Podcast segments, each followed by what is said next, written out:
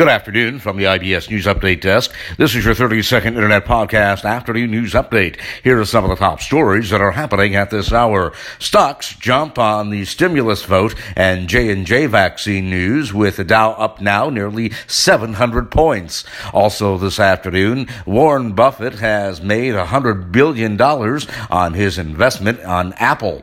And Jamal Khashoggi's ex-fiancée says the Saudi Crown Prince Mohammed bin Salman must be punished without delay. And that is your 30 second internet podcast afternoon news update for now. We'll have more podcast news updates throughout the day. Until then, from the IBS News Update Desk, I'm Nicholas Anastas, wishing you a very good afternoon. This portion of the IBS News Update was brought to you today by United Airlines. United, come fly the friendly skies of United.